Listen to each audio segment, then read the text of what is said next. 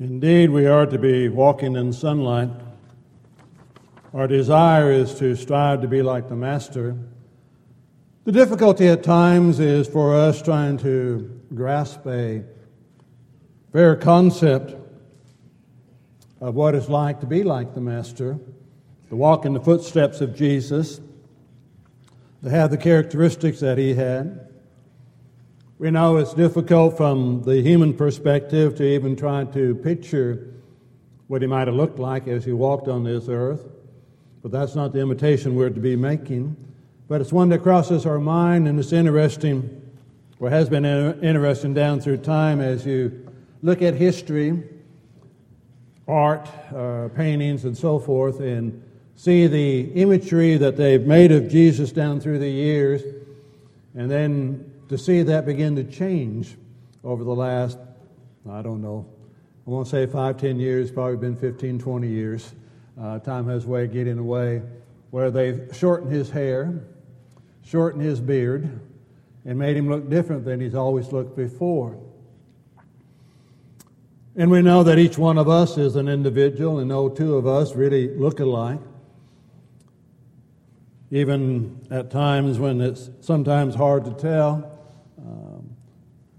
In a congregation where a family had adopted a boy because they were unable to have children, and it wasn't long after they adopted the boy that they got pregnant and had twins. And they had twin girls. And they looked identical. It took the longest time for me to try to figure out which one was which. I had to find some characteristic that stood out on the one that wasn't on the other. When I found it, then I was okay. And they were always amazed that I could tell the two apart. But they weren't identical, they just looked identical. They're different. We're all different. And we have an inheritance. So there's a spiritual application that's trying to be made of what it is that we ought to be and how it is that we ought to be living our lives. Back in chapter 4 of Ephesians, and in verse 1, Paul was beseeching them as a prisoner of the Lord that you would walk worthy of the calling with which you were called. Walking worthy. And again, trying to define that in a way that would be pleasing or acceptable to God, and one that would be applicable to us is oftentimes difficult to do. As children, we have that desire to imitate, and we need to have that understanding as well that our imitation as we look at it, as we perceive it in each other, is usually less than perfect.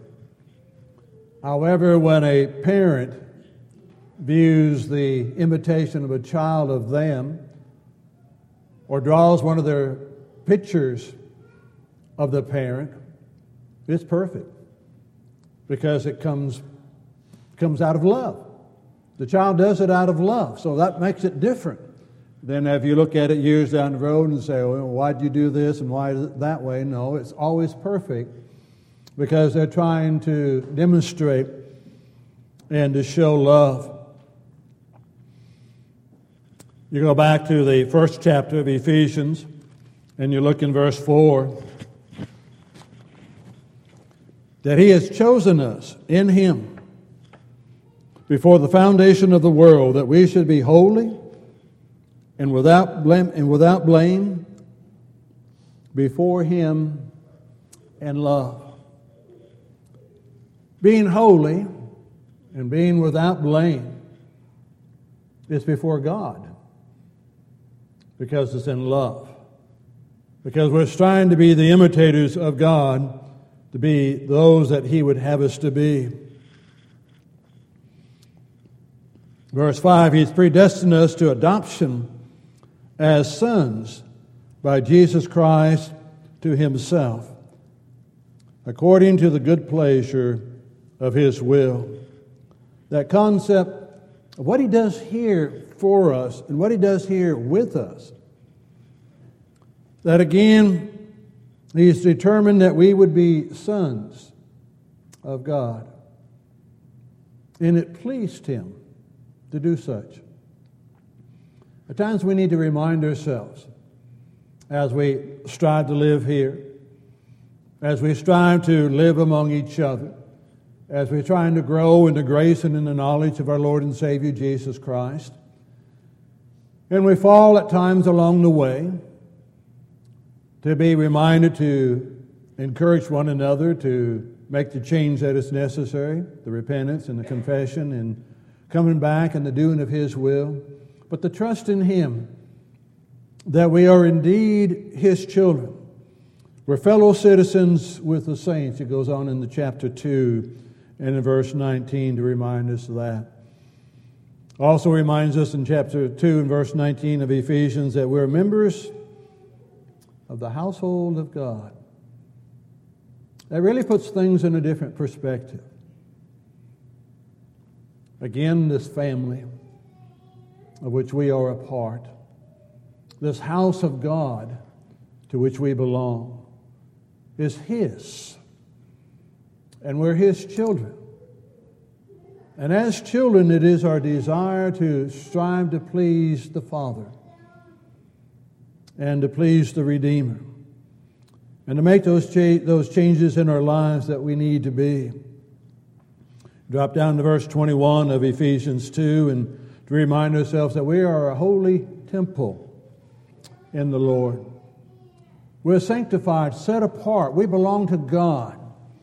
And as a result of that, that changes what we do in the world. And at times, as children do, we wrestle with living in the world. We wrestle with being different from those that are in the world. The world sometimes has tried to remove that indifference or that separation that is between us as children. And they've taken it to another extreme, if you will. We accept everyone. We don't make any distinctions. We don't care what they do and how they live and how they conduct themselves. There will be no distinctions made. And we live in a world that's really changing this concept. But we are different from the world. We're in the world, but not of the world. We've been redeemed by the blood of the Lamb. The sins have been washed away. So we are different. We have a different master, one that we listen to. And that master says, You live a different life. You're sanctified, you're set apart. You are to be distinct by the language that you use. And you talk about that in Ephesians 4 and Ephesians 5 as well. The language that we use, the conduct that we have, the attitudes that we express are totally different than what we have in the world. And we need to understand that the pleasing is to be done in the world. Again, we know by living life in, the, in this world that is also eh, that it is impossible, if you will, to please all of the people all of the time. It's impossible to please some of the people all of the time. Sometimes it's impossible to please some of the people some of the time. It's a different world. Again, because there's a distinction in it. And at times we are told to forget the things that lie behind and press on to the things that lie ahead. And at times we're told to remember. Remember where you've come from. Remember what type of life that you used to live and how it's been changed because of the blood of Christ. We're fellow heirs of that same body, and we're partakers of the, of the promises that are in Christ in chapter 3 and in verse 6. Fellow heirs of the same body. Again, we know it's impossible physically, and we need to be reminded that it ought not to be spiritually, that the body's not separated. The body's one.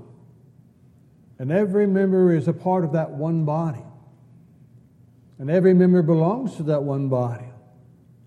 And each member has a different function, a different job, a different uh, work to be done. And it all goes for the working of the, the body. So no, no one member is glorified over that of another. And the work that one does is not seen exclusively as an individual, but as it contributes to the overall working of the body. When each member of the body does the job in the physical body that it's designed to do, there is no glory, there is no honor to any individual member of that body. It's what the body does then that has the glory and the honor. It's what it's able capable of doing. And the glory goes to the head. And in the spiritual body, that head indeed is Christ.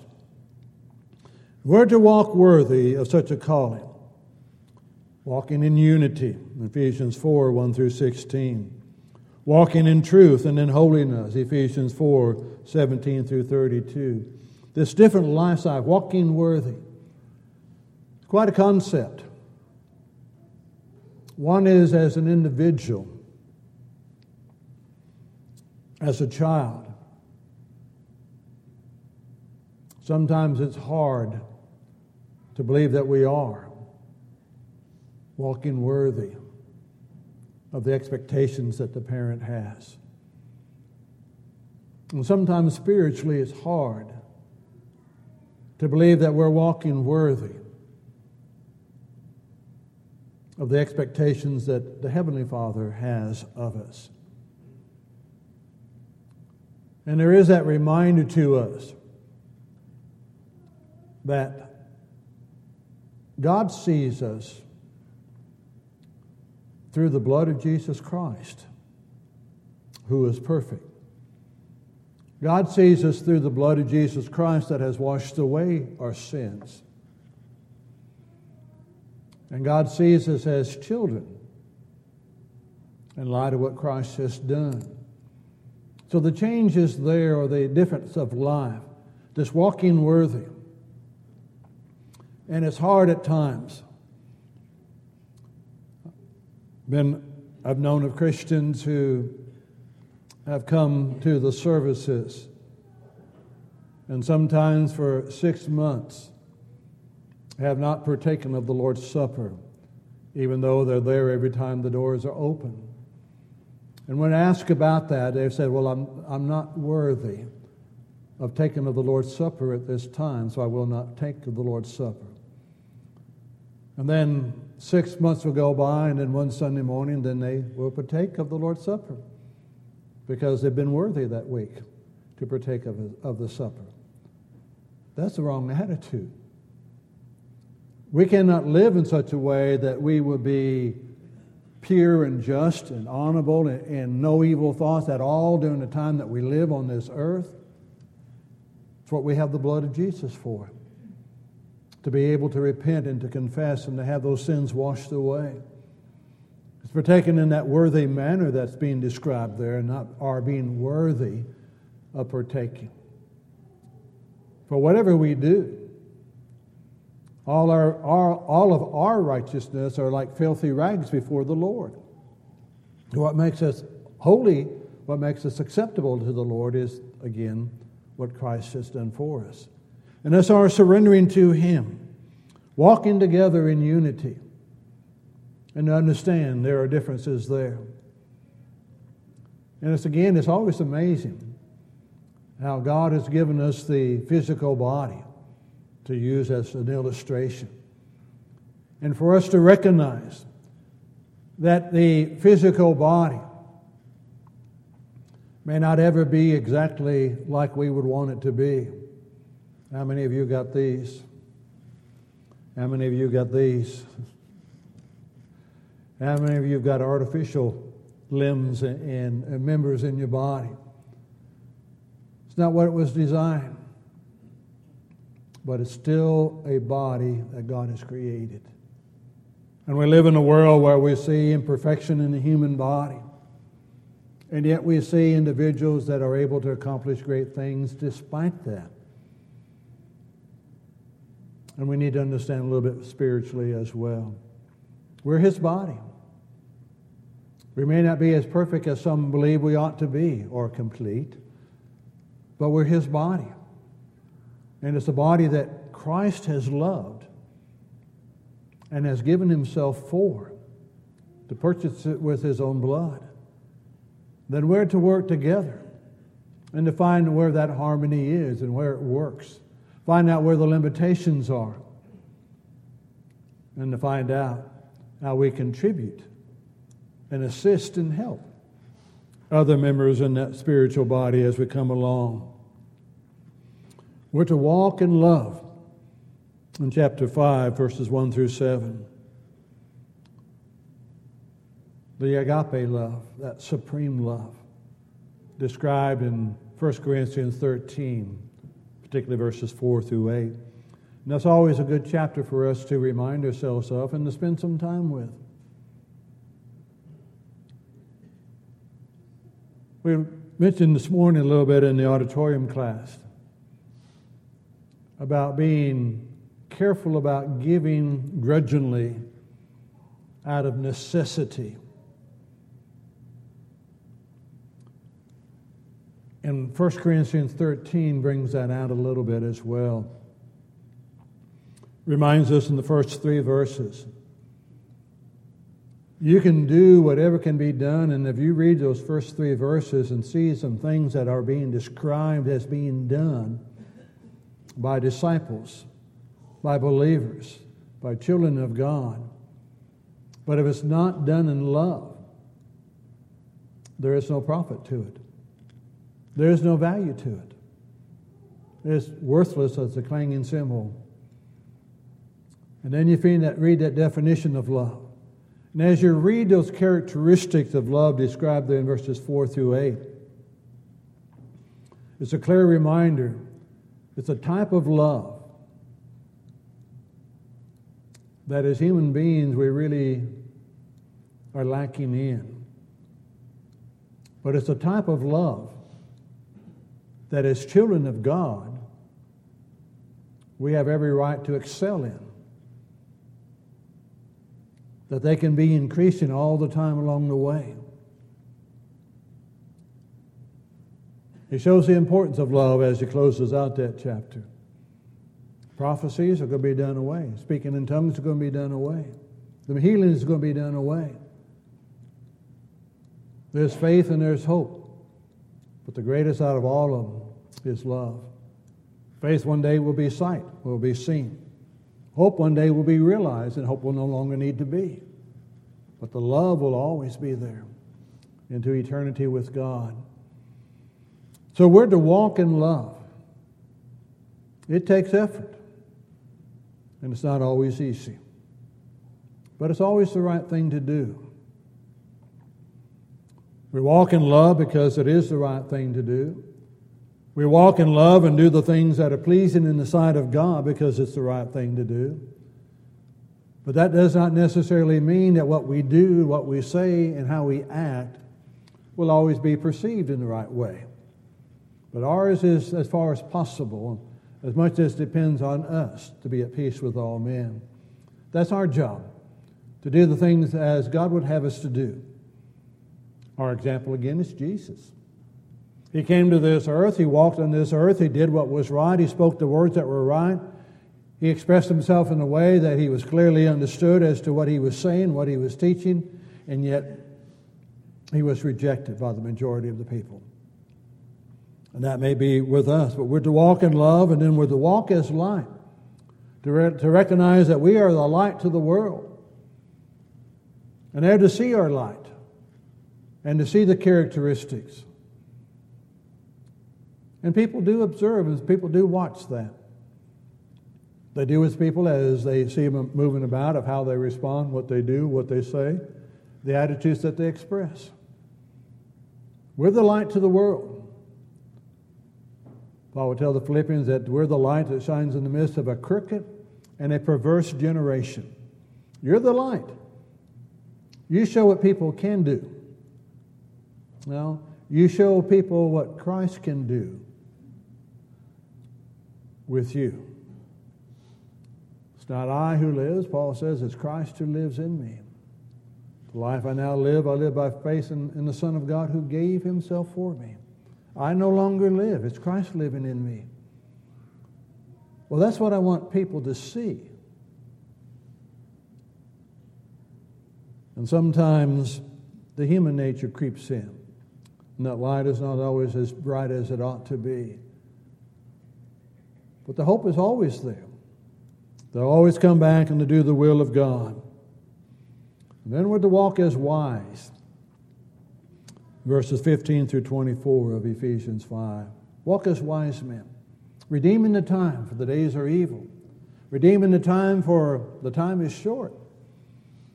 No guarantee in the life that we live. We've been made, we're always well acquainted with that in the life that we live. We've been made acquainted uh, with it in the loss of several ones just recently, unexpectedly. No rhyme or reason to the death. Just to remind us life is short. James says it's a vapor that appears for a little while and then vanishes away. It's just as we live in the vapor, we, we have a tendency to believe and the vapor is long. And we have the tendency to believe we want the vapor to be as long as possible. But it's still a vapor that appears for a little while and then vanishes away. It's always interesting to look at history books or for those whose families took photographs down through the generations to look at those pictures of 100 or 200 years ago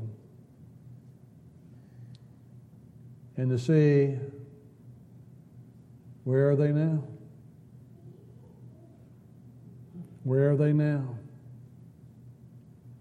There's a religious body that has a paper out, and they used to put at the bottom of the paper that this generation of 1918 that has seen that, that was alive in 1918 and saw the things that took place then, that that generation would not pass away until the Lord had come again.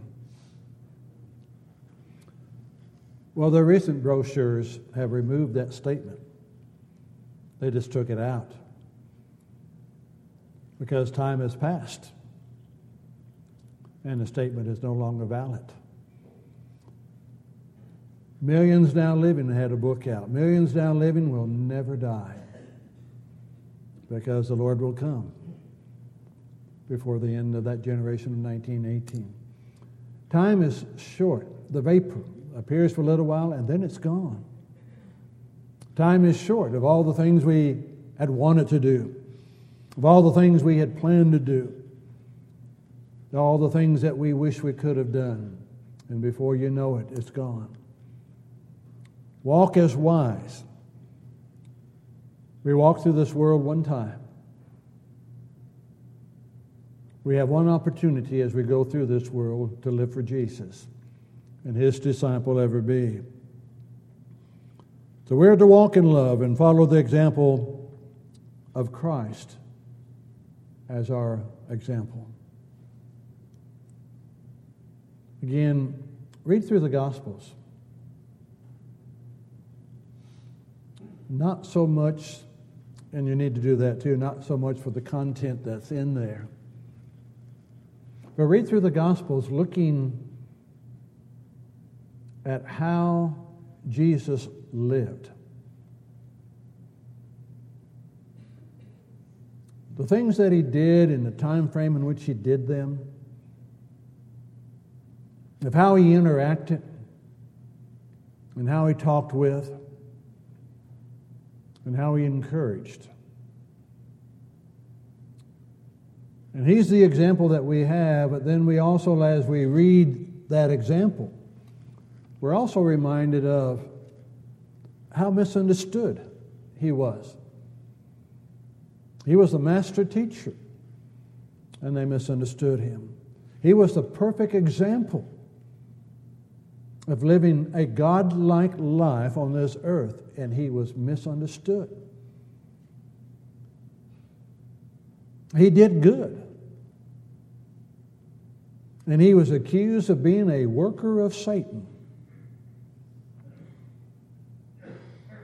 But he still did good. He finished out his life saying, I've done the will of my Father. It is finished. And he closed out his life. He left us an example. Again, Christianity is not a part of life, Christianity is life. It is our essence, it is our being. It's what's in our mind, it's what's in our heart, it's what's in our thoughts, it's what's in our deeds, it's what's in our attitudes, it's in everything that we do. He is there guiding and directing us. And He's there picking us up when we've fallen. And He's there to encourage us. And we need those scriptures, all of them, but we need those scriptures that stand out to us, that remind us of His love for us and His care and His watch for us, so that indeed we can do the things that appear, that are, are right in God's eyes with a love, with a love that is pure. As you read Ephesians 5 there, down through verse 13, notice the things that ought not to be there in the life of a Christian. Ought to have a, a pure heart. And when those things begin to creep up or to creep in, take note of them. Is this the way Jesus would act? Is this, the, is, is this the way that Jesus would respond? And make those changes. One day, we stand before the Master. One day, we give an answer for the life that we lived. And in that day, there is no opportunity for change. You read Matthew 25.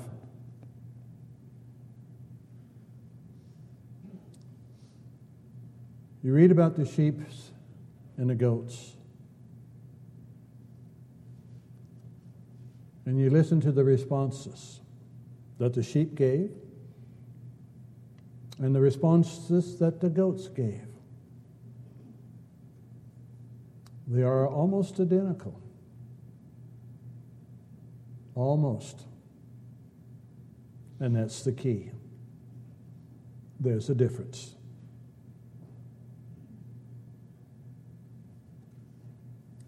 That judgment says it's what you're doing now that's going to make a difference. And what are you doing now? Have you been to Jesus for the cleansing power? Have you been to Him? Have you allowed Him to wash your sins away? through the precious blood of the Lamb? Have you been to Jesus? Allow Him to wash away those sins in baptism so that you may be raised to walk this new life. It's up to us as an individual. It's up to us as a collective body to encourage one another. Keep seeking Jesus and His will. Keep walking in the light as He is in the light. Keep being a follower of the loving Master. If your life is not where it needs to be, if there's a change that needs to be made in your life, if we could assist you, if we could help you, indeed we bid you to come as together we stand and sing.